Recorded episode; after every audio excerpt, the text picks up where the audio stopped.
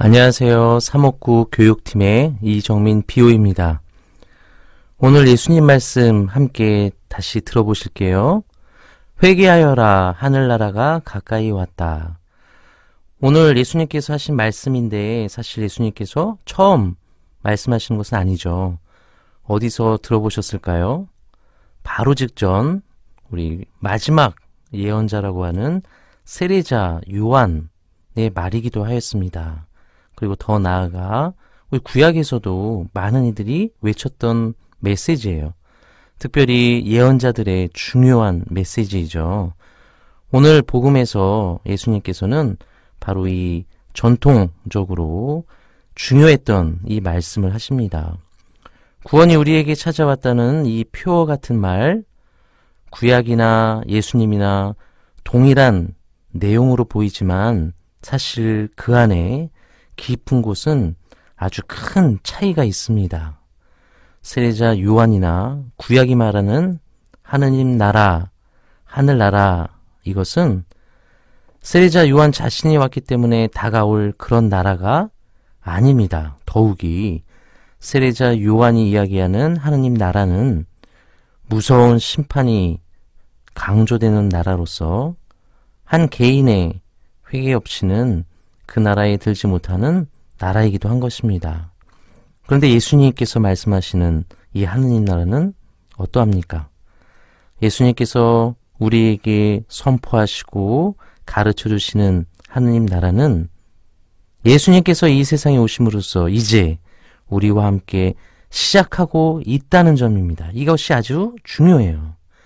임마누엘 하느님께서 이 세상에 이제 우리와 함께 하고 계시기에 우리는 지금 다가온 하느님 나라에 있다는 것입니다. 우리에게 다가온 하느님 나라, 이제 구약이 말하는 예언처럼 무서운 심판이 선행되는 그러한 나라가 아닙니다. 회개가 전제된 하느님 나라가 아니라 먼저 용서와 사랑이 전제되는 하느님 나라입니다.